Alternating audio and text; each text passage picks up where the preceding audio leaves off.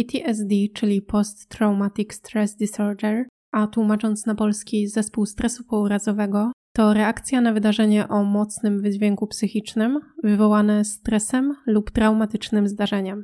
Szacuje się, że na zaburzenie cierpi około 10% weteranów wojennych. 42% z nich będzie stosowało wobec innych przemoc fizyczną. 11% zagrozi komuś bronią. 4% tej broni użyje. Dziś opowiem Wam o sprawie wyjaśnionej, z gatunku tych, których raczej nie poruszam, dlatego że jest bardzo mało informacji o ofiarach. Wolę opowiedzieć więcej o osobach, które zostały poszkodowane, niż o sprawcy, który doprowadził do tragedii. Niemniej jednak pewnie już wiecie, że jak opowiadam o takich sprawach, to dlatego, że jakiś inny aspekt był wyjątkowy. Tym razem nie chodzi o śledztwo, które tak naprawdę trwało chwilę, ani o proces, chociaż był ciekawy, ale o więzienne życie sprawcy.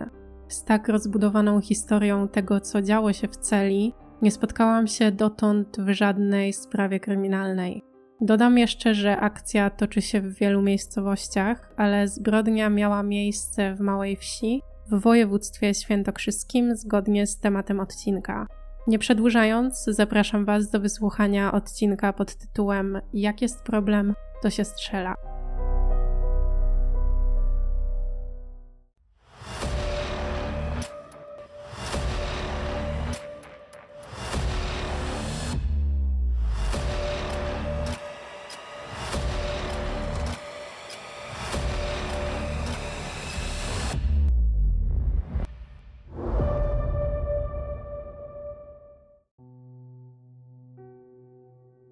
Część pierwsza: dzieciństwo, zbrodnia i proces.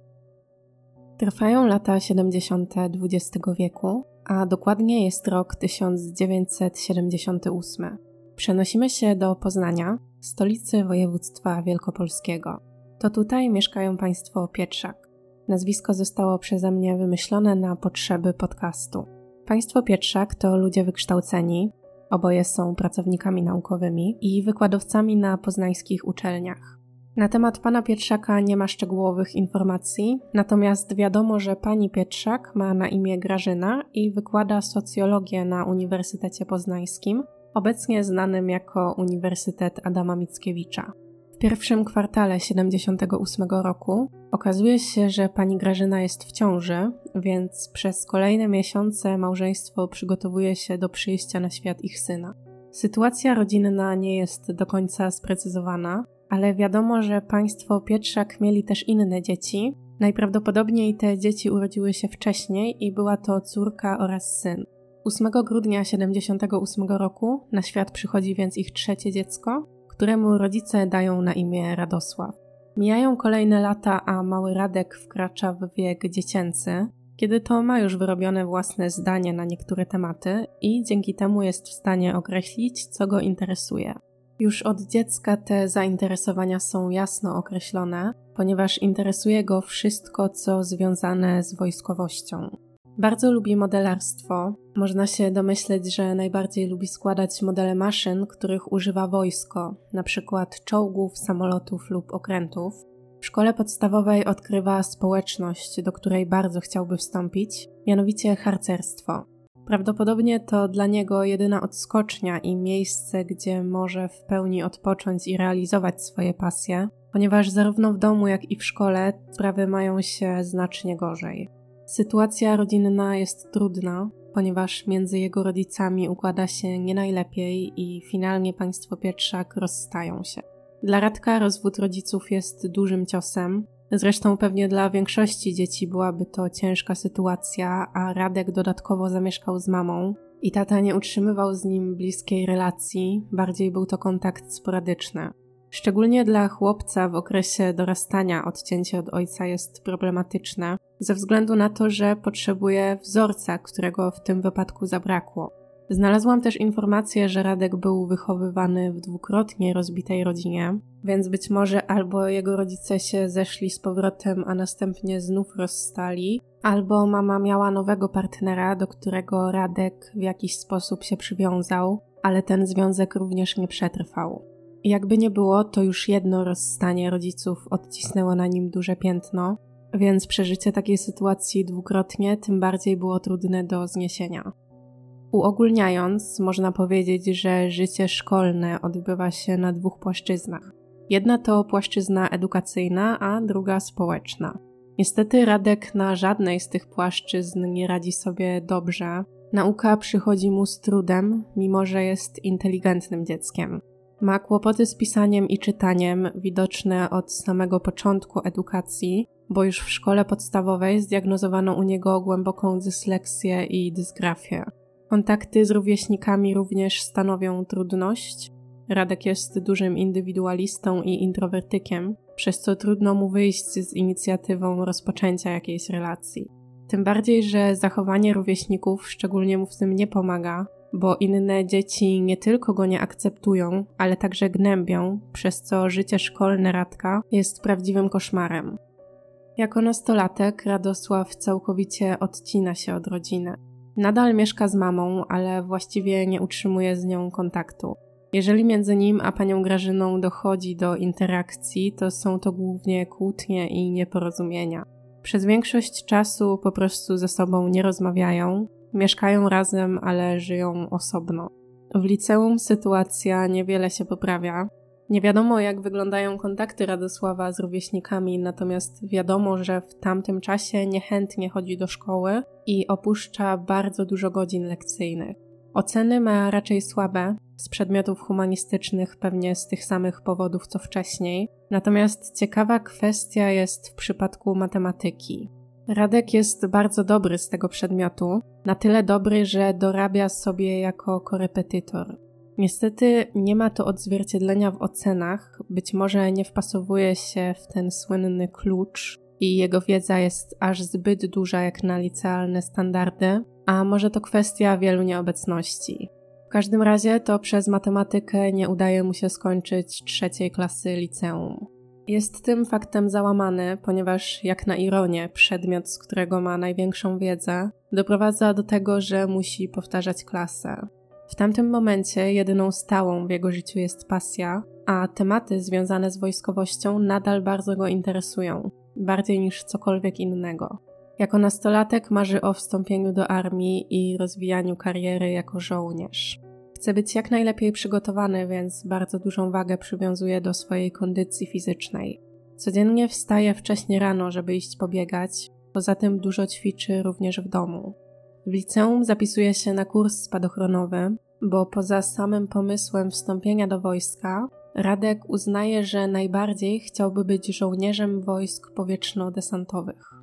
Sprecyzowanie, co naprawdę chciałby w życiu robić, w połączeniu z tym, że w szkole idzie mu słabo i musi powtarzać klasę, powoduje, że podejmuje decyzję o rzuceniu dalszej edukacji i wstąpieniu do wojska. Po odejściu z liceum zgłasza się do polskiej armii, jednak nie zostaje przyjęty. Prawdopodobnie nie miał świadomości, że zdanie matury jest warunkiem koniecznym, aby mógł wstąpić w szeregi wojska. Jest to dla niego ogromny cios, natomiast wie, że nie zamierza wracać do liceum i znajdzie inny sposób, żeby spełniać marzenia. Rozwiązanie tej sytuacji znajduje w maju 1997 roku. Ma wtedy 18 lat, rocznikowo 19. W tajemnicy przed mamą wyjeżdża z Polski i autobusem wyrusza w podróż do Francji, ponieważ postanowił, że wstąpi do Legii Cudzoziemskiej. Nie wiem, czy wpadł na ten pomysł sam, czy ktoś mu go podsunął, ale prawdopodobnie Radek pojechał do Francji z kolegą, tylko że kolega po jakimś czasie wrócił, a Radek przeszedł całe szkolenie i zgodnie z założeniem wstąpił do Legii. Zadzwonił do domu dopiero po dwóch miesiącach od wyjazdu i poinformował mamę o swojej decyzji. Legia Cudzoziemska to francuska jednostka bojowa, do której mogą wstąpić wyłącznie obywatele obcych państw. Armia jest w związku z tym bardzo zróżnicowana kulturowo, natomiast cel ma wspólny, czyli ochrona interesów Francji. Legia ma za zadanie być cały czas w gotowości do przeprowadzenia różnych działań zbrojnych w dowolnym miejscu na świecie, gdzie akurat Francja ma jakieś interesy do zrealizowania.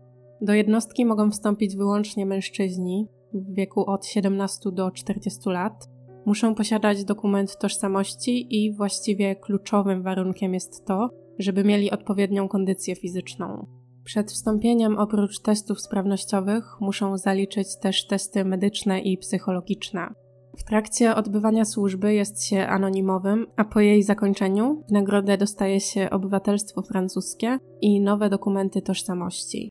Kiedyś przed przystąpieniem nie sprawdzano, czy kandydaci mieli jakieś zatargi z prawem, więc przyciągało to wielu przestępców, którzy chcieli odbyć służbę, a potem dostać nowe dane i nie ponieść konsekwencji za stare przewinienia.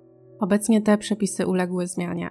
Jeżeli chodzi o szkolenie, które każdy kandydat musi przejść, to Legia słynie z twardych metod szkoleniowych i brutalnej dyscypliny, tak aby w jej szeregach służyli wyłącznie perfekcyjnie wyszkoleni żołnierze. Z punktu widzenia polskiego prawa, służba w obcym wojsku lub organizacji wojskowej może być podjęta jedynie za zgodą ministra obrony narodowej. Jeżeli takiej zgody nie było, to służba w obcej armii jest przestępstwem, za które grozi kara do pięciu lat pozbawienia wolności. Radek decyzję o wstąpieniu do Legii podjął spontanicznie i takiej zgody od władz państwa nie miał. Jedna z jego pierwszych akcji odbywa się w miejscowości Brazawi, przynajmniej tak jest w jednym ze źródeł, natomiast wydaje mi się, że to błąd, bo nie znalazłam takiej miejscowości i autorowi prawdopodobnie chodziło o Brazzaville. Jest to największe miasto, a także stolica administracyjna i finansowa Konga. Mieszka tam około 1,5 miliona osób, co stanowi ponad 30% ludności całego kraju. Żołnierze wysłani na misję mieli za zadanie chronić ludność cywilną w czasie rebelii. W trakcie akcji Radek zabił co najmniej 12 uzbrojonych rebeliantów. Na służbie radził sobie całkiem dobrze i jakiś czas później przyznano mu wojskowe odznaczenie francuskie, które chyba jest jakimś prestiżowym wyróżnieniem w Legii Cudzoziemskiej. Ponadto w dość krótkim czasie awansował na stopień odpowiadający polskiemu starszemu szeregowemu. Po około 12 miesiącach, czyli latem 1998 roku, Radek służył w pułku powietrzno-desantowym na Korsyce. To wtedy w odwiedziny przylatuje do niego pani Grażyna, która widzi syna pierwszy raz od czasu wyjazdu z Polski. Po spotkaniu mama jest zaniepokojona, ponieważ według niej Radek zachowywał się dość dziwnie. Był wyraźnie poddenerwowany i zalękniony, na co według niej wpływ miało szkolenie, a także dyscyplina obowiązująca w Legii. Metody stosowane przez przełożonych mają prowadzić do tego, aby lepiej kontrolować zachowania podwładnych i pozbawić ich kontroli nad własnym zachowaniem, co niewątpliwie ma duże odniesienie na psychikę żołnierzy. Dodatkowo sam Radek w rozmowie z mamą przyznał, że mimo tego, że spełnia marzenia i odnosi sukcesy, jest rozczarowany służbą w Legii i chciałby z niej zrezygnować. Oprócz mamy na Korsykę przylatuje też kolega Radosława, Jakub. Trudno powiedzieć skąd mężczyźni się znają, bo sam Jakub mówi, że nie pamięta kiedy poznał Radka, ale prawdopodobnym scenariuszem jest to, że poznali się w trakcie służby w Legii ze względu na to, że Jakub nie zna Radosława pod jego prawdziwymi danymi. Poznał go jako Janusza Pawlewskiego, a właśnie takie imię i nazwisko Radosław przybrał wstępując do Legii. Latem 98 roku Jakub przylatuje na Korsykę ze swoją narzeczoną. Na co dzień para mieszka w Częstochowie, a narzeczona Jakuba prowadzi tam sklep z militariami. Relacja Jakuba i Radosława jest chyba dość bliska, bo jednak podróż na Korsykę trochę kosztuje, więc skoro zdecydował się polecieć tak daleko, żeby zobaczyć Radka, nawet jeżeli przy okazji miały to po prostu być wakacje z narzeczoną, to chyba minimum był to jego dobry kolega albo nawet przyjaciel. Mimo wcześniejszych obiekcji, Radek jeszcze przez rok służy w Legii.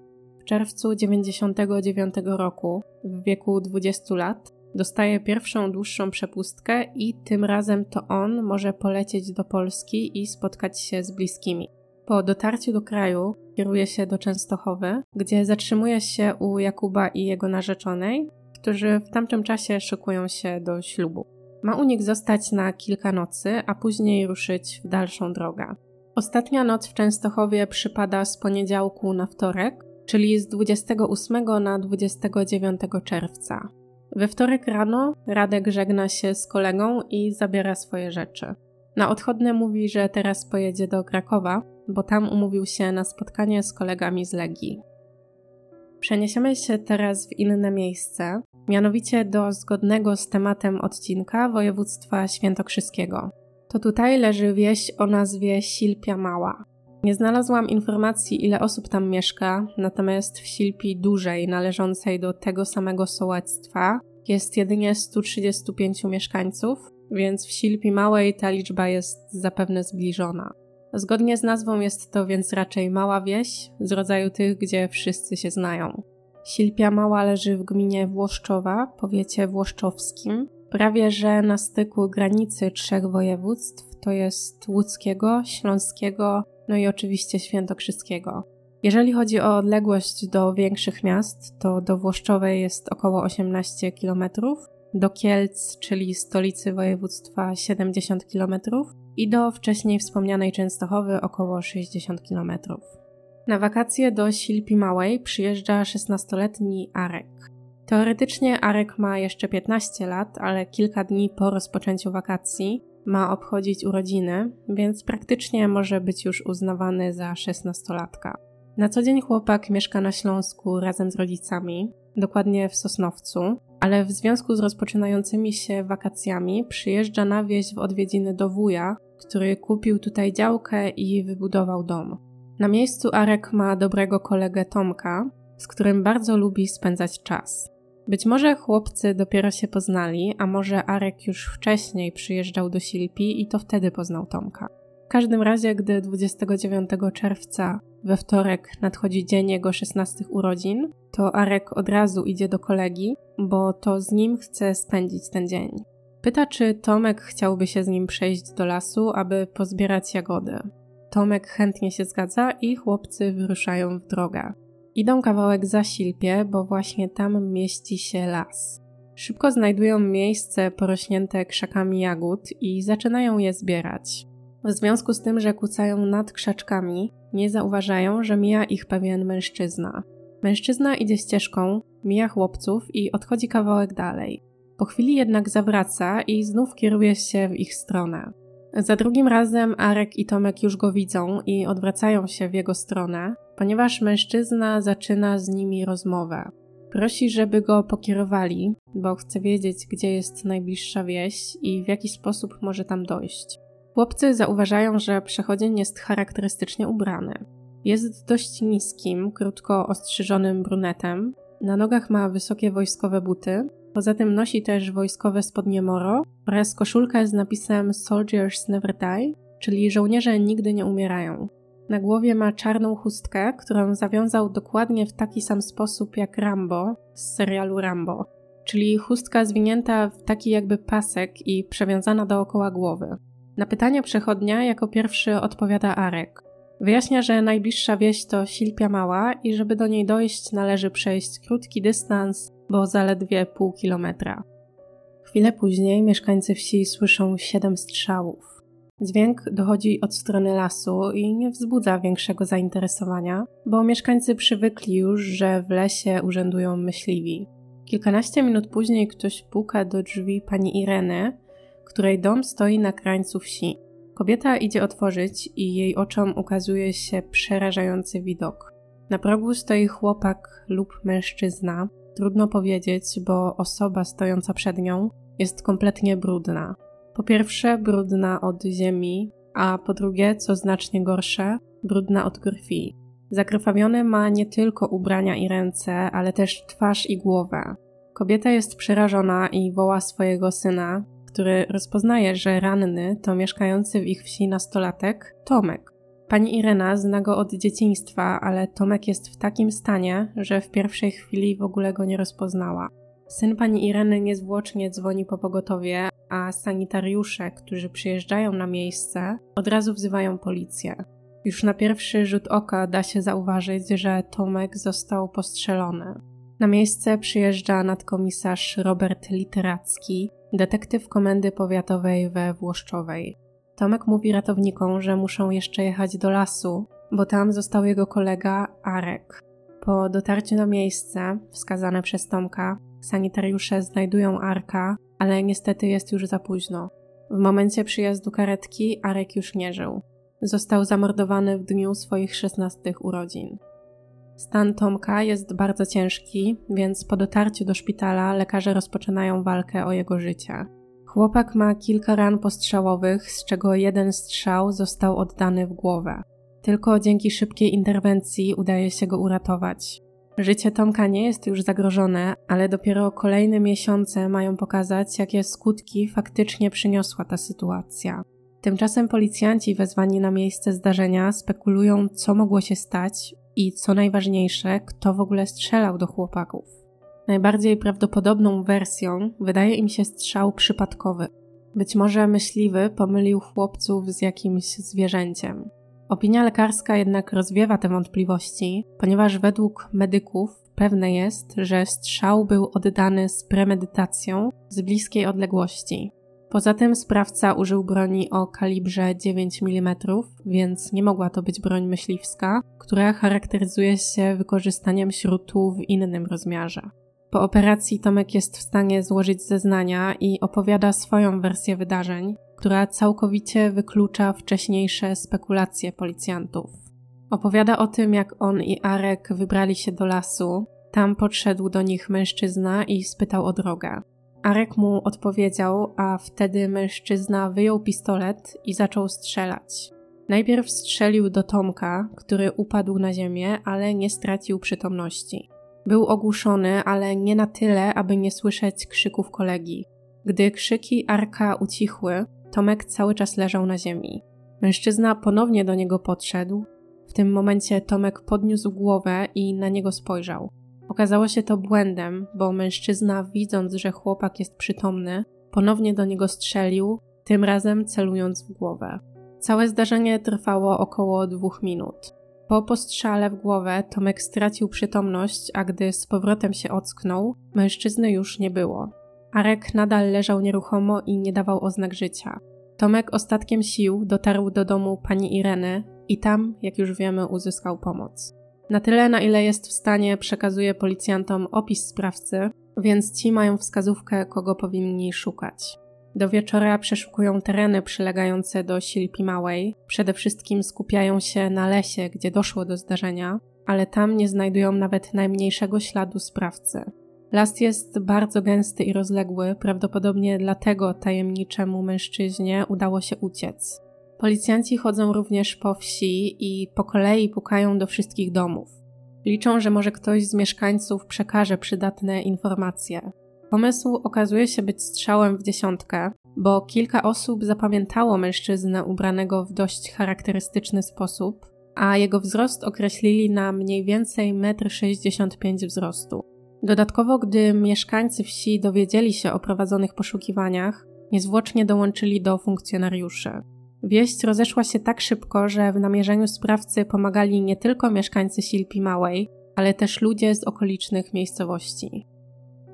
Tego samego dnia w godzinach wieczornych w Częstochowie Jakub i jego narzeczona kładą się spać.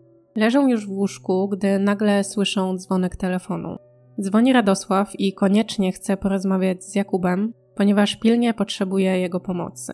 Jakub jest trochę zaskoczony, bo przecież kolega miał być w Krakowie na spotkaniu ze znajomymi, więc nie rozumie, na czym ta pomoc ma polegać. Na początku Radek jest bardzo zdenerwowany i trudno z nim cokolwiek ustalić, ale w końcu udaje im się dojść do porozumienia. Okazuje się, że Radosław nie dojechał do Krakowa i w tym momencie jest w Szczekocinach. Szczekociny to miasto leżące w województwie śląskim, w odległości około 60 km od Częstochowy. Radek wyjaśnia koledze, że ma kłopoty i w związku z nimi koniecznie musi dojechać do Katowic i to jak najszybciej. Nie wyjaśnia, co to za kłopoty, jak w ogóle znalazł się w Szczekocinach i dlaczego nie pojechał do Krakowa. Bez przerwy prosi tylko, aby Jakub po niego przyjechał. Kolega jest zły i na początku nie chce nigdzie jechać, ponieważ po pierwsze chce już iść spać, a po drugie ma akurat dość intensywny czas, jest zmęczony i nie widzi mu się jeżdżenie gdziekolwiek po nocy. Finalnie jednak Radkowi udaje się go przekonać i Jakub mówi, że przyjedzie, ale nie zamierza go wieść do Katowic. Proponuje, że zawiezie go z powrotem do Częstochowy, gdzie Radek złapie jakiś pociąg albo autobus i sam ruszy w dalszą drogę. W drodze powrotnej do Częstochowy Radosław nadal jest zdenerwowany, jednak według Jakuba on generalnie jest dość dziwną osobą i ta nerwowość nie jest jakąś anomalią w jego zachowaniu. Raczej z natury właśnie taki jest. Po przyjeździe do Częstochowy Radosław chce od razu iść na dworzec, więc Jakub wysadza go na ulicy Orzechowskiego obok dworca PKS, a z kolei niedaleko dworca PKS znajduje się dworzec kolejowy, więc Radek ma aż dwie opcje transportu do wyboru. Nie wiedzą, kiedy odjeżdża najbliższy pociąg albo autobus, ale ustalają, że Radek najwyżej poczeka na dworcu, a Jakub może wrócić do domu. Jakiś czas później, może 2-3 godziny po tym, jak Radek wysiadł z samochodu Jakuba, policjanci z drogówki niedaleko Częstochowskiego dworca zatrzymują Fiata 125P, którym jedzie dwóch mężczyzn. Powodem zatrzymania jest to, że mężczyzna siedzący na miejscu pasażera nie ma zapiętych pasów. Przez chwilę rozmawiają, prawdopodobnie kończy się na pouczeniu. Pasażer zapina pasy i auto rusza w dalszą drogę. Kawałek dalej, w okolicy katedry na ulicy Krakowskiej, dwaj policyjni wywiadowcy, Janusz i Artur, wracają z nocnej służby.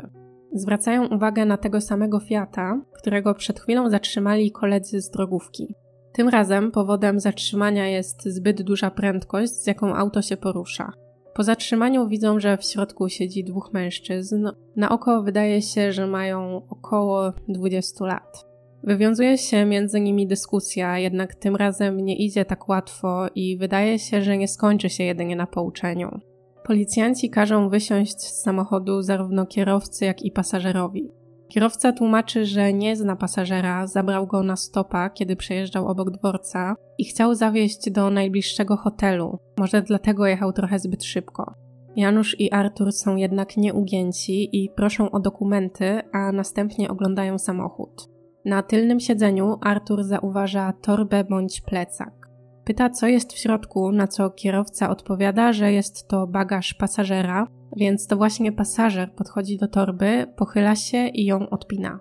Dosłownie w jednej sekundzie wyjmuje karabinek automatyczny Scorpio, po czym oddaje dwa strzały w kierunku Artura. Mężczyzna zostaje postrzelony w klatkę piersiową i pada na ziemię. Janusz, widząc co się dzieje, próbuje się schować i z ukrycia strzelić do mężczyzny. Niestety, znalezienie jakiejś kryjówki jest dość problematyczne. Katedra, przy której się znajdują, jest co prawda ogrodzona, ale jedynie niskim murkiem. Gdy Janusz wskakuje za murek, mężczyzna i tak z łatwością może w niego wycelować. Postrzela więc również jego, tym razem oddając cztery strzały w plecy. Mimo obrażeń Januszowi udaje się podnieść, aby strzelić do mężczyzny, natomiast ten wskakuje do auta i kładzie się na tylnym siedzeniu.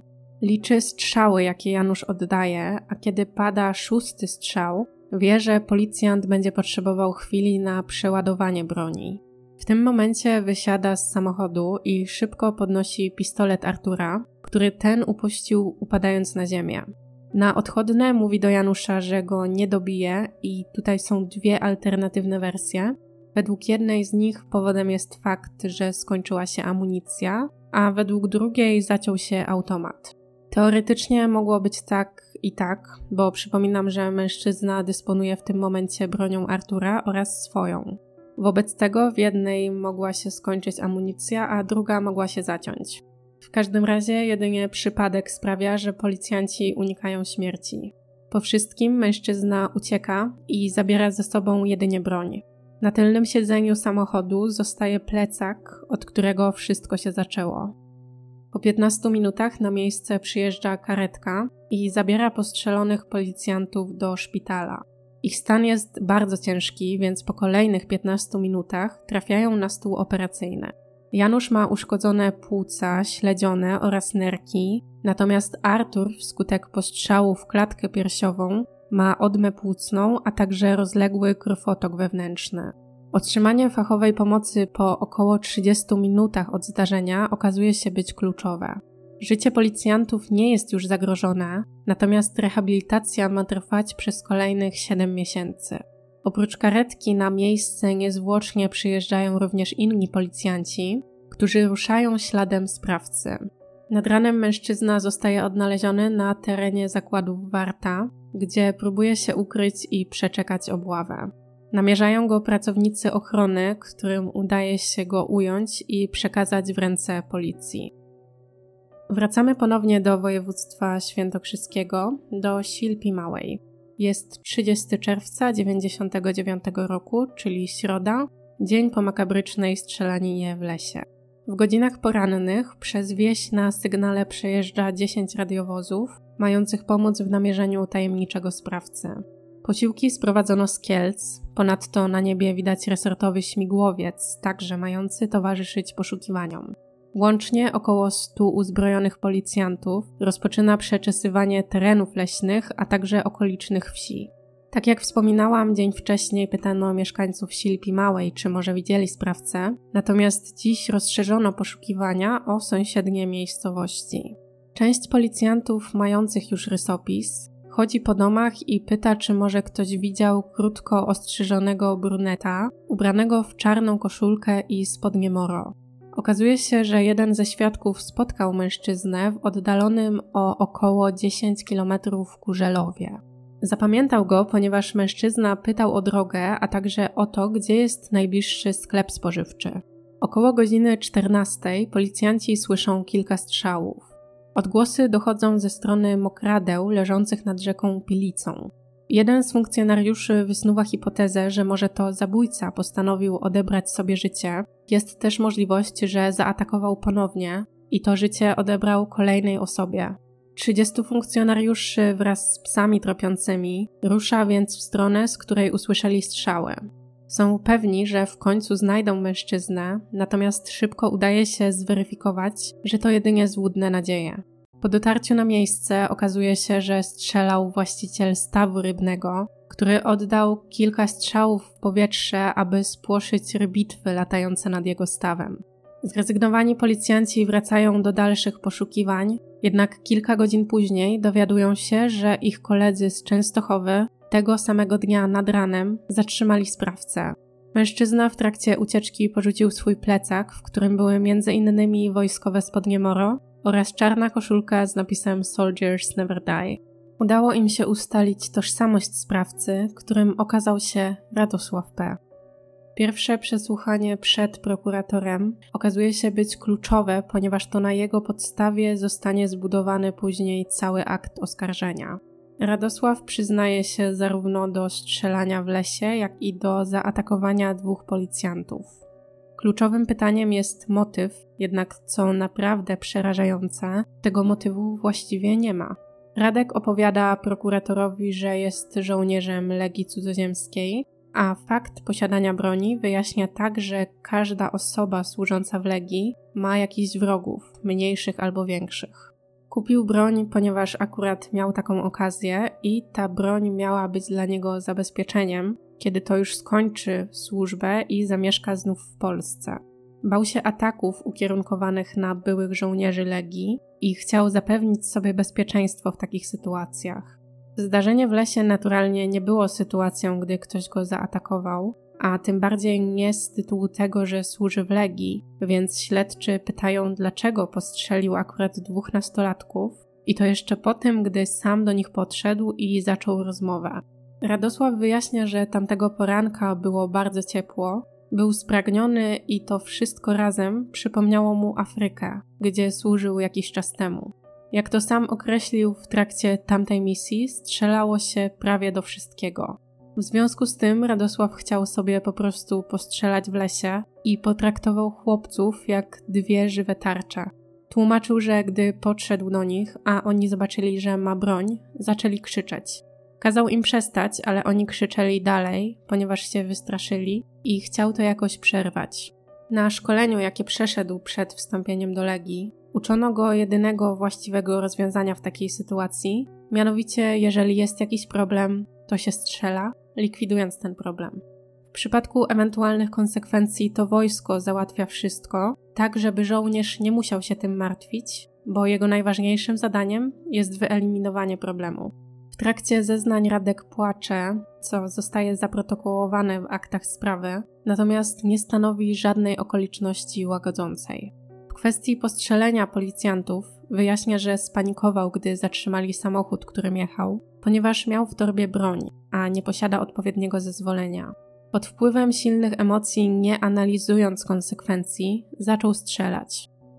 To pierwsze przesłuchanie jest zarazem jedynym, na którym Radek przyznaje się do wszystkich zarzucanych mu czynów. Później te zeznania odwołuje i już do końca utrzymuje, że strzelał jedynie do policjantów, natomiast nie ma nic wspólnego ze strzelaniną w Silpi Małej. Myślę, że można się domyślić, że ta zmiana zeznań wynika z tego, że strzelanina w lesie wiąże się z zarzutem zabójstwa, natomiast strzały do policjantów mogą być jedynie rozważane jako usiłowanie zabójstwa, za co grozi niższa kara. Temat szybko wyłapują media, więc sprawa zabójstwa z Silpi Małej staje się znana nie tylko w regionie, ale i w całej Polsce. Mama Radka jest w szoku, że jej syn mógł dopuścić się takich czynów, i właściwie nie tylko ona, bo w jednej wypowiedzi wspomina, że nie raz i nie dwa ktoś z sąsiadów czy znajomych rozmawiał z nią na ten temat i nie mógł uwierzyć, że ten zamknięty w sobie nastolatek, którego zapamiętali, jest odpowiedzialny za zabójstwo. Radek jako dziecko nie wdawał się w żadne bójki, nie był też zbyt towarzyski, a tym, na czym głównie się koncentrował, były jego zainteresowania. Rok później przed Sądem Okręgowym w Częstochowie rusza proces. W sprawie orzeka sędzia Marek Tusiński. Radosław jest oskarżony o morderstwo, trzykrotne usiłowanie zabójstwa, a także nielegalne posiadanie broni i amunicji. Osobno toczy się proces o służbę w Legii Cudzoziemskiej bez uzyskanej zgody polskich władz. Oskarżony utrzymuje, że strzelał jedynie do policjantów. Przed procesem Radek został skierowany na obserwację psychiatryczną, a zespół biegłych psychiatrów uznał go za poczytalnego i zdolnego do kierowania własnymi czynami. W związku z tym obrońca starał się przeforsować inną linię obrony i zawnioskował o opinię biegłego neurologa. Miało to wykazać, że Radosław ma jakieś mikrourazy mózgu, przez które nie jest w stanie nad sobą zapanować, i to popchnęło go do wszystkich działań. Wnioskując po wyroku, badania nie wniosły za wiele na korzyść oskarżonego, jak się później przekonacie. Po roku od zdarzenia Tomek nadal ma problemy ze zdrowiem, ponieważ postrzał w głowę okazał się mieć nieodwracalne skutki. Uraz spowodował bardzo duże problemy ze snem, a także z koncentracją. Tomek nie może wysiedzieć na lekcjach, nie może się na nich skupić, a nauka idzie mu bardzo ciężko. Dodatkowo często boli go głowa, a także odczuwa permanentne zmęczenie. Aby go dodatkowo nie stresować, sąd wyraża zgodę, żeby Tomek zeznawał w osobnym pomieszczeniu, tak aby nie musiał mieć styczności z Radkiem. Poza Tomkiem w trakcie procesu zeznaje ponad 60 świadków. Jeden z kluczowych świadków okazuje się być bardzo problematyczny, ponieważ mimo czterokrotnego wezwania nie przychodzi na rozprawę, co przedłuża proces o trzy miesiące. Ostatecznie udaje się go przesłuchać ze względu na to, że został oskarżony o coś innego, w związku z czym zatrzymuje go policja i przy okazji doprowadza go do sądu. Tym świadkiem jest Jakub, który ostatecznie i tak nie zeznaje niczego przełomowego. Mówi, że zna Radosława jako Janusza Pawlewskiego i nigdy nie widział u niego broni. Potwierdził też, że jego obecnie już żona prowadzi sklep z militariami, natomiast twierdzi, że Radosław na pewno nie kupował broni w tym sklepie. Opisuje, co działo się 29 czerwca. Mówi, że odebrał Radka ze Szczekocin i odwiózł go na dworzec w Częstochowie. Mama Radosława opowiada o tym, że Radek trochę się od niej odciął, prawdopodobnie w związku z trudną sytuacją rodzinną. Nigdy nie podejrzewałaby go o dokonanie zabójstwa i jest to dla niej ogromny szok, że to właśnie jej syn siedzi na ławie oskarżonych. Na rozprawy przychodzą również rodzice zamordowanego Arka, a jego ojciec w trakcie jednej z nich stwierdza, że nic mu nie zwróci syna, ale woli dzisiaj odwiedzać jego grób niż gdyby miał przychodzić do sądu na proces syna zabójcy. Sam Radosław mówi przed sądem, że żałuje postrzelenia policjantów i przeprasza ich za to, bez zmian wspomina tylko o nich. W związku z tym sąd konfrontuje go z jego wcześniejszymi zeznaniami, gdzie przyznał się do zabicia Arka i postrzelenia Tomka, natomiast Radek kwituje to tak, że zeznania były manipulacją ze strony policjantów. Funkcjonariusze mieli go pobić, a później podsunąć do podpisu dokumenty, w których przyznaje się do winy. On nie wiedział, że podpisuje coś takiego, bo nie był w stanie przeczytać treści.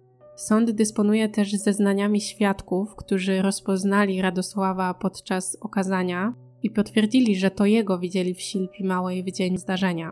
Radek wyjaśnia, że świadkowie nie są wiarygodni, ponieważ rozpoznali go, bo wcześniej dostali od policjantów jego zdjęcia i w ten sposób byli zachęcani do zeznawania przeciwko niemu i wskazania go jako sprawcy zabójstwa. Sąd pokazuje Radkowi również dowody rzeczowe, czyli wszystkie przedmioty, jakie zabezpieczono przy nim w momencie zatrzymania, a także te, które były w plecaku pozostawionym w samochodzie. W momencie zatrzymania Radek miał przy sobie prawie 130 naboi, nóż, paralizator elektryczny i kajdanki. Technicy zabezpieczyli również plecak oraz jego zawartość, czyli rosyjski pistolet TT, wcześniej wspomniany automat Scorpio, bagnet, nóż kuchenny, manierkę, a także odzież, w której widziano oskarżonego w Silpi Małej. Po przebadaniu rzeczy spakowano je do kartonu i dostarczono na rozprawę. Sąd pozwala Radkowi wstać z miejsca i obejrzeć zawartość pudełka. Gdy oskarżony spełnia polecenie, z ławki zrywa się pracownik odpowiedzialny za depozyt i krzyczy, że przecież w środku jest bagnet. W tym momencie w stronę Radosława rzucają się policjanci z bronią gotową do strzału, więc jest zmuszony oglądać wszystkie rzeczy, będąc, mówiąc kolokwialnie, na muszce. W pierwszej kolejności jego uwagę zwraca broń i mówi, że interesuje go przede wszystkim stan techniczny broni, po którym będzie mógł ocenić, czy należy ona do niego, czy też nie. Podkreśla, że jeżeli to jego broń, to nie ma żadnych zanieczyszczeń i musi być w bardzo dobrym stanie. Jako ciekawostkę dodam, że w kodeksie honorowego legionisty punkt 5 brzmi następująco: Elitarny żołnierzu, szkolisz się, z surowością czyścisz swoją broń, jakby to był twój największy skarb, stale troszczysz się o swoją formę fizyczną. Radek najwidoczniej stwierdza, że broń nie jest w takim stanie, w jakim on by ją zachował, i informuje sąd, że żaden z pistoletów, któremu okazano, nie należał nigdy do niego. Potwierdza jedynie, że niektóre z tych pozostałych przedmiotów są jego, ale tu nie znalazłam informacji, które. Równolegle toczy się proces o służbę w Legii Cudzoziemskiej, a wyrok zapada w styczniu 2001 roku. Radek zostaje skazany na dwa lata pozbawienia wolności. Po dziewięciu miesiącach od tego wyroku, to jest w październiku 2001 roku, zapada również wyrok w sprawie o zabójstwo i usiłowanie zabójstwa. W mowie końcowej sędzia Tusiński podkreśla, że zachowanie Radosława względem wszystkich ofiar świadczyło o tym, że chciał zabić, ponieważ strzelał w takie miejsca, że raczej nie przypuszczał, że te osoby przeżyją, to jest na przykład w głowę albo klatkę piersiową. Sąd podkreśla również, jak makabryczny był motyw sprawcy, czyli właściwie chęć zabawy, postrzelania sobie do żywych celów, a także to, że oskarżony ma szczęście, że kodeks karny nie przewiduje już kary śmierci, bo zdaniem wielu właśnie na taką karę zasłużył. Za zabójstwo Arka Radosław otrzymał dożywocie, za próbę zabójstwa i poważne zranienie Tomka kolejne dożywocie, za zranienie dwóch policjantów dwa razy po 25 lat, a za nielegalne posiadanie broni 6 lat. Polskie prawo nie przewiduje sumowania wyroków, więc łączna kara wymierzona przed sądem to dożywocie. O przedwczesne wyjście Radosław może ubiegać się w 2035 roku, czyli po odbyciu 35 lat kary. Dodatkowo skazano go na 10 lat pozbawienia praw publicznych, a także zgodnie z wyrokiem musiał zapłacić 30 tysięcy złotych odszkodowania na rzecz Tomka, a także instytucji społecznych. W tamtym momencie był to najwyższy wyrok, jaki zapadł w sądzie okręgowym w Częstochowie od czasu zniesienia kary śmierci. W jednym z artykułów jest taka wzmianka, opinia autora, który odniósł wrażenie, że wyrok, jaki zapadł, był zaskoczeniem dla Radosława, ponieważ on, zdawało się, liczył na karę śmierci. Życie zarówno jego ofiar, jak i jego samego nie stanowiło dla niego dużej wartości, ale tak czy inaczej kara śmierci była w tamtym momencie już zniesiona. W areszcie Radosław dostaje status N, oznaczający więźnia niebezpiecznego.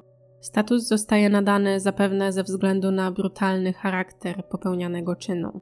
Więźniowie niebezpieczni mają dużo większe ograniczenia niż więźniowie bez tego statusu, na przykład miejsca, w których przebywają głównie cele, ale też świetlice, mają dużo więcej zabezpieczeń.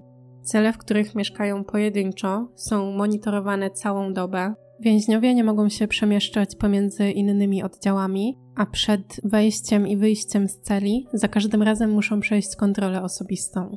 Ponadto nie mogą w ogóle mieć własnych ubrań czy obuwia, jedynie te zapewnione przez areszt, a wyjścia z celi i widzenia są ograniczone do minimum. Jeżeli już widzenie się odbywa, to więzień N nie może mieć bezpośredniego kontaktu z odwiedzającym, czyli mogą rozmawiać jedynie przez pleksji. Część druga. Więzienne życie. Nie jest to jedna z tych historii, które kończą się wraz z ogłoszeniem wyroku. Zresztą to jeszcze nawet nie jest koniec wyroków.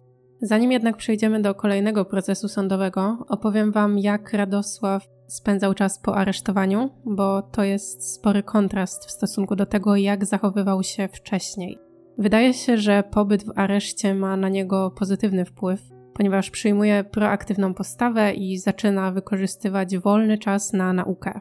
Przede wszystkim skupia się na nauce języków obcych i mówi mamie, że chciałby zdać państwowy egzamin z języka hiszpańskiego. Znalazłam gdzieś wzmiankę, chociaż nie brzmi ona do końca wiarygodnie, że do nauki hiszpańskiego Radosław potrzebował laptopa i sąd wyraził zgodę, żeby takiego laptopa miał w celi. Jest to o tyle zastanawiające, że więźniowie ze statusem N nie mogą mieć nawet własnych ubrań, więc posiadanie sprzętu elektronicznego wydaje się tym bardziej abstrakcyjne. Chyba, że po aresztowaniu Radek nie miał tego statusu, a nadano go dopiero po wyroku. Jeżeli tak, to też absurd, bo przed wyrokiem nie był niebezpieczny, a w ciągu jednego dnia, kiedy wyrok zapadł, jednak stał się niebezpieczny? Dla jasności, więzień nie musi być skazany, aby zyskać status N. Trakcie oczekiwania na proces też może go nabyć. W każdym razie Radek ma duży zapał do nauki, a czas spędzony w celi chce wykorzystać produktywnie. Zamierza zdać maturę, jednak z uwagi na to, że nie zaliczył trzeciej klasy liceum, w pierwszej kolejności musi podejść do egzaminów przedmiotowych i dopiero po tym może ubiegać się o przystąpienie do matury. Jeszcze przed ogłoszeniem wyroku zdaje egzaminy z historii oraz z WOS-u. Egzaminatorka jest zaskoczona jego szczegółową wiedzą z zakresu II wojny światowej i uzbrojenia. Mimo tego Radek nie robi na niej dobrego wrażenia, ponieważ zachowuje się dość specyficznie. Jest aż nadmiernie pewny siebie, a jego ostre i wrogie spojrzenie tworzy wręcz niepokojący obraz. Oczywiście egzaminatorka nie ma za zadanie oceniać aparycji Radka, a wyłącznie jego wiedzę, więc egzamin z obu przedmiotów zdaje z wynikiem pozytywnym. Dwa i pół roku później, czyli w lutym 2004 roku, do sądu cywilnego wpływa pozew złożony przez śląskiego komendanta, którym domaga się od Radosława zapłaty kwoty 40 995 zł i 30 groszy. Jest to suma wszystkich kosztów, jakie musiał ponieść w związku z postrzeleniem Artura i Janusza. Składają się na to kwoty odszkodowań, jakie wypłacono policjantom. Artur otrzymał ponad 7 tysięcy złotych, a Janusz prawie dwa razy więcej, a także kwota wynagrodzeń, jakie policjanci otrzymywali w okresie niezdolności do pracy. Każdy z nich dostał w tym czasie po około 10 tysięcy złotych. Ten pozew to trochę ewenement, bo zazwyczaj jak już ktoś występuje o odszkodowanie, no to ofiara, a nie pracodawca tej ofiary. Sprawę bada Sąd Okręgowy w Poznaniu, ponieważ Radosław jest tam zameldowany. W tamtym czasie karę również odsiaduje w Poznaniu, a dokładnie w areszcie śledczym. Być może został tam przewieziony ze względu na proces cywilny, a może od razu po wyroku w Częstochowie przewieziono go do Poznania. Wyrok zapada w listopadzie 2004 roku. Po zapoznaniu się ze sprawą sąd orzeka zapłatę jedynie 20 tysięcy złotych, czyli około połowy kwoty, o którą ubiegał się komendant, ale i tak w tamtym momencie wypłata nawet tych 20 tysięcy złotych to fikcja, ponieważ Radosław nie ma żadnej pracy i nie zapowiada się, żeby w ogóle miał jakąkolwiek znaleźć, ze względu na status więźnia niebezpiecznego. Pani Grażyna nadal bardzo go wspiera i pomaga w realizacji wszystkich jego pomysłów. Z jej pomocą przy załatwieniu formalności Radek rok później zdaje egzamin z języka polskiego. Jego wiedzę sprawdza ta sama egzaminatorka, która kilka lat temu przeprowadzała egzamin z historii i WOS-u. Kobieta zauważa zmianę, ponieważ Radek wydaje się dużo łagodniejszy niż poprzednio. Dodatkowo mówi jej, że zrozumiał swoje błędy i żałuje. Po drodze zaliczył też inne przedmioty, a jako ostatni zostaje mu język angielski. Z tym egzaminem jest problem ze względu na to, że jego częścią składową jest słuchanie, a żeby je przećwiczyć, Radek musiałby mieć płytę z nagraniami. Tej płyty niestety nie może mieć w celi ze względu na to, że jest to niebezpieczny przedmiot i dyrektor zakładu się nie zgadza. W związku z tym, jak i z innymi ograniczeniami, w Radku narasta złość i zaczyna traktować pracowników zakładu jako wrogów. Bardzo trudno jest z nim nawiązać kontakt, zupełnie tak jak w okresie nastoletnim, gdy odciął się od rodziny. Jeden z psychologów wspomina, że próbując znaleźć jakiś wspólny temat z Radkiem, zaczął opowiadać mu o swoich doświadczeniach, kiedy to był skoczkiem spadochronowym. Było to dawno temu, w czasach młodości, ale pomyślał, że Radka to zainteresuje, bo przecież sam służył w pułku powietrzno-desantowym. Radek odpowiedział tylko, że psycholog jest po prostu stary i prawdopodobnie ma bardzo nudne życie, którym nie doświadcza żadnych wrażeń, skoro musi tak rozpamiętywać ekscytujące rzeczy z dalekiej przeszłości. Z uwagi na tą wszechstronnie manifestowaną wrogość do otoczenia, Radek ma mieszaną opinię wśród kadry więziennej. Z jednej strony uchodzi za świetnie zorganizowanego i bardzo zdyscyplinowanego więźnia, który czas poświęca na realizację celów, np. pisanie oraz uczenie się. Nie ma też skłonności do autoagresji, ale z drugiej strony jest zamknięty i nie zawsze chętny do współpracy. Co więcej, jest takie założenie, że punktem wyjścia do resocjalizacji jest stosunek skazanego do popełnionego przestępstwa.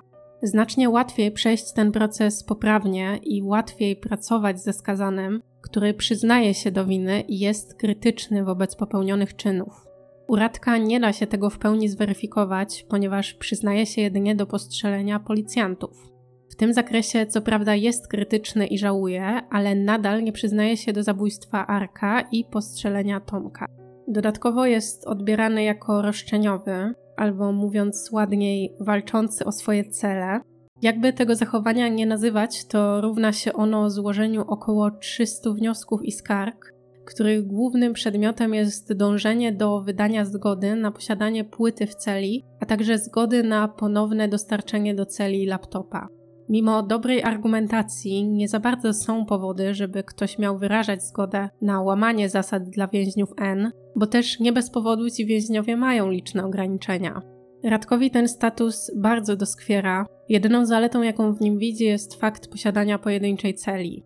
Ma tam telewizor, dba o porządek. Generalnie cela nie jest zniszczona, bo na oddziale dla więźniów niebezpiecznych cele są monitorowane całą dobę, więc więźniowie nie niszczą ich aż tak jak na zwykłych oddziałach. Lubi siedzieć w samotności, może wtedy skupić się na swoich planach.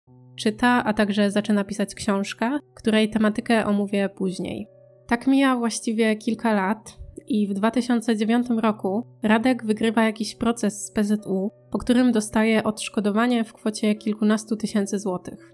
Potem pisze listy do Artura i Janusza, a także przekazuje każdemu z nich po 8,5 tysiąca złotych.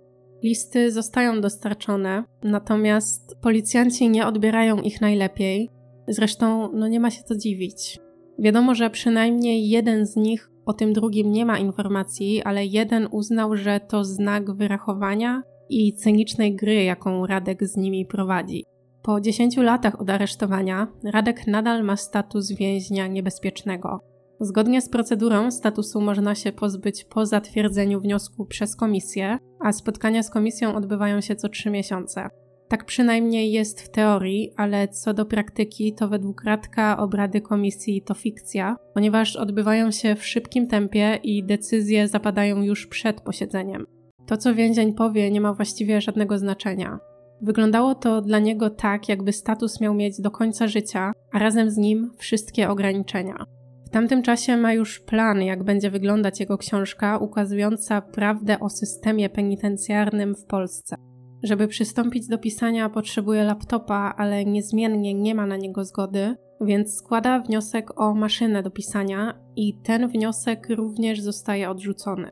Sprawą zaczynają interesować się media, być może mama Radka, chcąc pomóc synowi, nagłaśnia problem.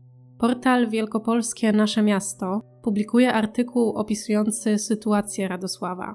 Głównie chodzi o pokazanie, jak długo jest nałożony status który wyklucza z życia społecznego, a także o to, jak absurdalne jest utrzymywanie go jedynie na podstawie opinii psychiatrycznej sprzed 10 lat.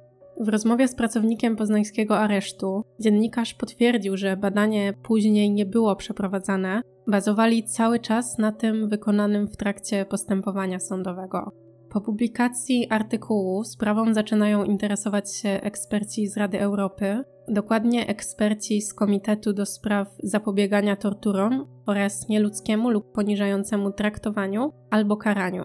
To zainteresowanie wiąże się z zaplanowaniem kontroli w poznańskim areszcie. Głównie ma być zbadana sprawa Radka. Wizyta ekspertów jest zapowiedziana, więc osoby zarządzające aresztem podejmują natychmiastowe kroki mające zniwelować problem. Status N zdjęto Radkowi właściwie natychmiast, następnie przeniesiono go do zakładu karnego w Rawiczu. Trafia tam w czwartek i tego samego dnia dostaje zgodę na posiadanie w celi maszyny do pisania. Kilka dni później, we wtorek, do Rawicza przyjeżdża przedstawiciel Rady Europy, żeby z nim porozmawiać. W pierwszej kolejności eksperci udali się do aresztu w Poznaniu, gdzie otrzymali informację, że więzień przebywa już w innym zakładzie. W trakcie rozmowy Radek opisuje dotychczasowe życie w więzieniu. Eksperci badają procedury obowiązujące więźniów niebezpiecznych i ostatecznie występują do polskiego rządu o zmianę w kodeksie karnym wykonawczym. Zależy im na precyzyjnym określeniu, ile maksymalnie skazany może przebywać na oddziale o podwyższonym rygorze. Jednocześnie sugerują, że pobyt nie powinien trwać dłużej niż 6 miesięcy. Jest to jedynie sugestia, której teoretycznie rząd nie musi wprowadzać w życie, i wydaje mi się, że ostatecznie to nie weszło, bo w kodeksie karnym wykonawczym nadal jest jedynie informacja o spotkaniach komisji penitencjarnej co 3 miesiące. To jest artykuł 88b, paragraf 3, gdyby ktoś chciał samodzielnie sprawdzić. Radosława to już jednak nie dotyczy, więc zgodnie z wcześniejszym zamiarem zaczyna realizować swoje plany dotyczące wydania książki. Tak jak wspominałam, jest to opis życia za więziennymi murami, a także jak to zostało ładnie określone w opisie książki, ukazanie iluzoryczności procesu resocjalizacji w Polsce. Wśród społeczeństwa panuje przekonanie o odpłacaniu złem za zło. Oczekuje się, że skazani będą mieć jak najgorsze życie w więzieniu, że będzie to prawdziwa męka i walka o przetrwanie, tylko że nijak się to ma do procesu resocjalizacji. W pierwszym odcinku przytaczałam Wam badania pokazujące, ile nastolatków po wyjściu z zakładów poprawczych wraca na przestępczą ścieżkę. W przypadku więźniów przebywających w zakładach karnych te statystyki wyglądają jeszcze gorzej. Znalazłam badanie sprzed kilku lat. Teraz być może sytuacja się polepszyła, ale przy okazji odcinka chyba lepiej, żebym omówiła badania obejmujące okres, kiedy również Radek był zainteresowany tematem i pisał swoją książkę. Badanie zawiera zestawienie danych z 10 lat od 2006 do 2016 roku, a dokładne informacje na jego temat znajdziecie w źródłach. Podam Wam zaraz wartości procentowe. Jest to ilość skazanych powracających do zakładu karnego w stosunku do ogólnej populacji skazanych. Z roku na rok ta liczba rośnie. Przykładowo w 2006 roku po wyjściu do zakładu powróciło ponownie 37% skazanych, w 2010 44%, a w 2016 już 53%, ponad połowa. Statystyki wyglądają więc mało optymistycznie, tym samym podjęcie tematu wydaje się zasadne. Tym bardziej, jeżeli ma to być głos kogoś znającego problem od środka. Praca nad książką idzie swoim torem, natomiast Radosław znajduje kolejną pasję i w 2011 roku zaczyna malować. Ponownie z pomocą przychodzi mama, która dostarcza mu wszelkich niezbędnych materiałów. Tematyka obrazów to głównie natura oraz abstrakcja, ale także portrety. Technika, którą najczęściej stosuje to olej na płótnie, natomiast na YouTube można obejrzeć cały jego proces tworzenia i widać, że dodatkowo wycina w płótnie jakieś kształty, co chyba ma nadawać dynamiki. Według mnie twórczość jest ciekawa i widać, że Radosław prawił technikę na przestrzeni kilku lat.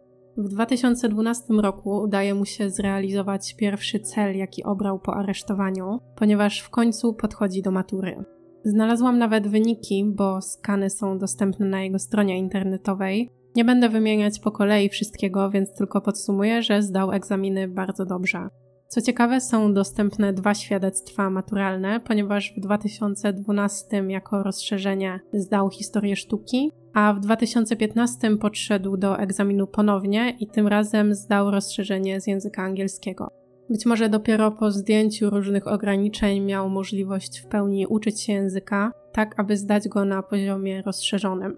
Poza tym Radek bierze udział w konkursach szachowych, literackich, a także modelarskich, więc najwidoczniej wrócił do realizowania pasji z dzieciństwa.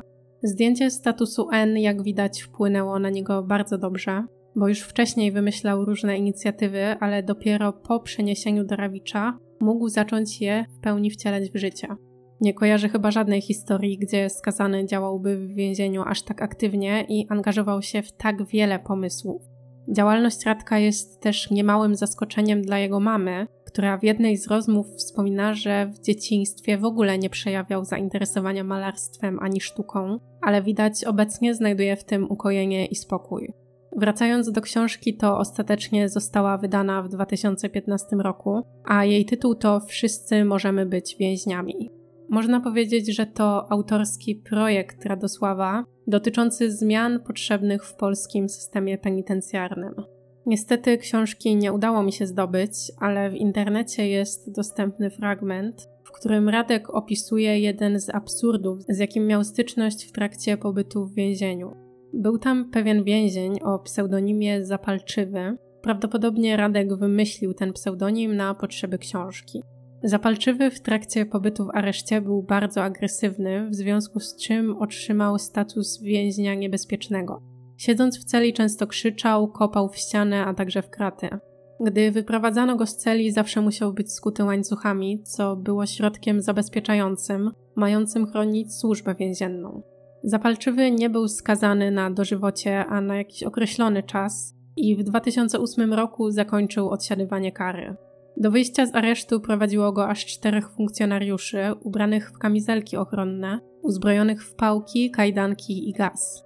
Więzień nadal był skuty łańcuchami, natomiast gdy doprowadzili go do drzwi, to zdjęli wszystkie zabezpieczenia i wypuścili na wolność. Zapalczywy był więc więźniem niebezpiecznym tylko do czasu, gdy zagrażał funkcjonariuszom. Historia została potwierdzona przez psychologa, który diagnozował zapalczywego w niezależnej rozmowie, więc raczej jest pewne, że nie została zmyślona. Odbiór książki był mieszany. Przykładowo znalazłam wypowiedź socjologa, profesora Jacka Kurzępy, który docenił inteligencję i oczytanie Radosława, co ponoć widać po samym sposobie pisania, a także wielu trafnych spostrzeżeniach. Z drugiej jednak strony podkreślił, że jest to dość jednostronna publikacja, skupiająca się jedynie na defektach, a system przecież cały czas ewoluuje. Kadra cały czas powiększa się o młodych i wykształconych ludzi, czego Radek nie może wiedzieć, bo nie ma też dostępu do pełnej wiedzy ani badań.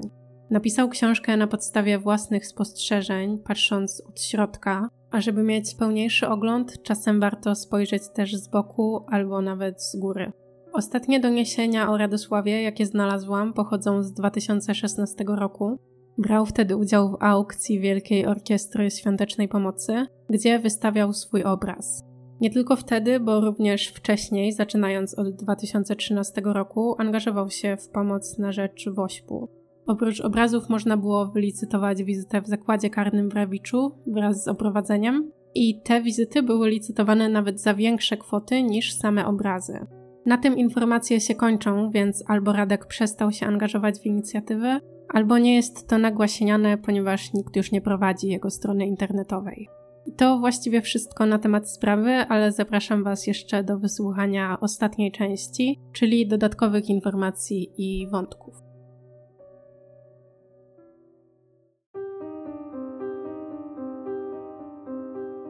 Dodatkowe informacje i wątki. 1. Wracając jeszcze do samej zbrodni, to przypomnę, że strzelanina w Silpi Małej miała miejsce mniej więcej w ciągu dnia, a dopiero w późnych godzinach wieczornych Radek zadzwonił do Jakuba, żeby po niego przyjechał do Szczekocin. Szczekociny i Silpie dzieli ponad 30 km, a w żadnym źródle nie zostało ujęte, w jaki sposób Radek pokonał tą drogę. Gdyby szedł pieszo, zajęłoby mu to około 7 godzin, co teoretycznie nie jest niemożliwe, ale i tak nie daje mi to spokoju. Jeżeli wziął stopa, to kierowca nie zdawał sobie nawet sprawy, że wiezie mordercę. trochę straszne. 2. Dla Tomka cała ta sytuacja była ogromną traumą i gdy tylko skończył szkołę, postanowił wyprowadzić się z rodzinnej miejscowości. Tylko czasami wraca do Silpi, żeby odwiedzić swoją rodzinę. I 3.